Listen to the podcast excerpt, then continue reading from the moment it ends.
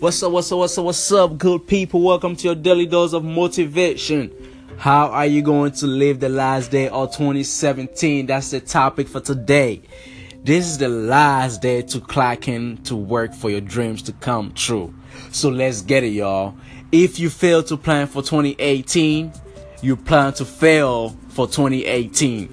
What that means is, as you progress month by month, weeks by weeks, whatever it is, by hour by hour, seconds by seconds, plan something, put something that you commit yourself to doing that you know that is working towards your goals and your dreams. That in a couple of years, you know for certain that you are going to make it happen for yourself. You will live the dreams that you've always wished that you wanted to live because of your hard work you were able to do that so that's what it means so let's also also celebrate 2017 for the bad times guys let's remember the bad times but let's also burn those bridges and remember the good times, the excellent and wonderful times that we had in 2017 that prepared us for 2018 for what is to come. That's that's the foundation that we need to build ourselves on to move on forward and achieve our dreams. People is about to be a blast.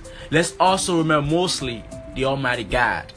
Let's remember His grace. Let's be grateful for His grace and for blessing us with a new and brand new 2018 reset button. That's where everything starts now. Let's pick it back up. Let's put our head high, our shoulder high, and let's walk boldly and confidently in 2018 because it's about to be a wonderful, blessingful year, guys. I don't know what that means, but I know that it's about to be a breakthrough for you too. So let's make it happen, y'all. And happy, happy, happy new year to you guys. And let's have fun. Okay.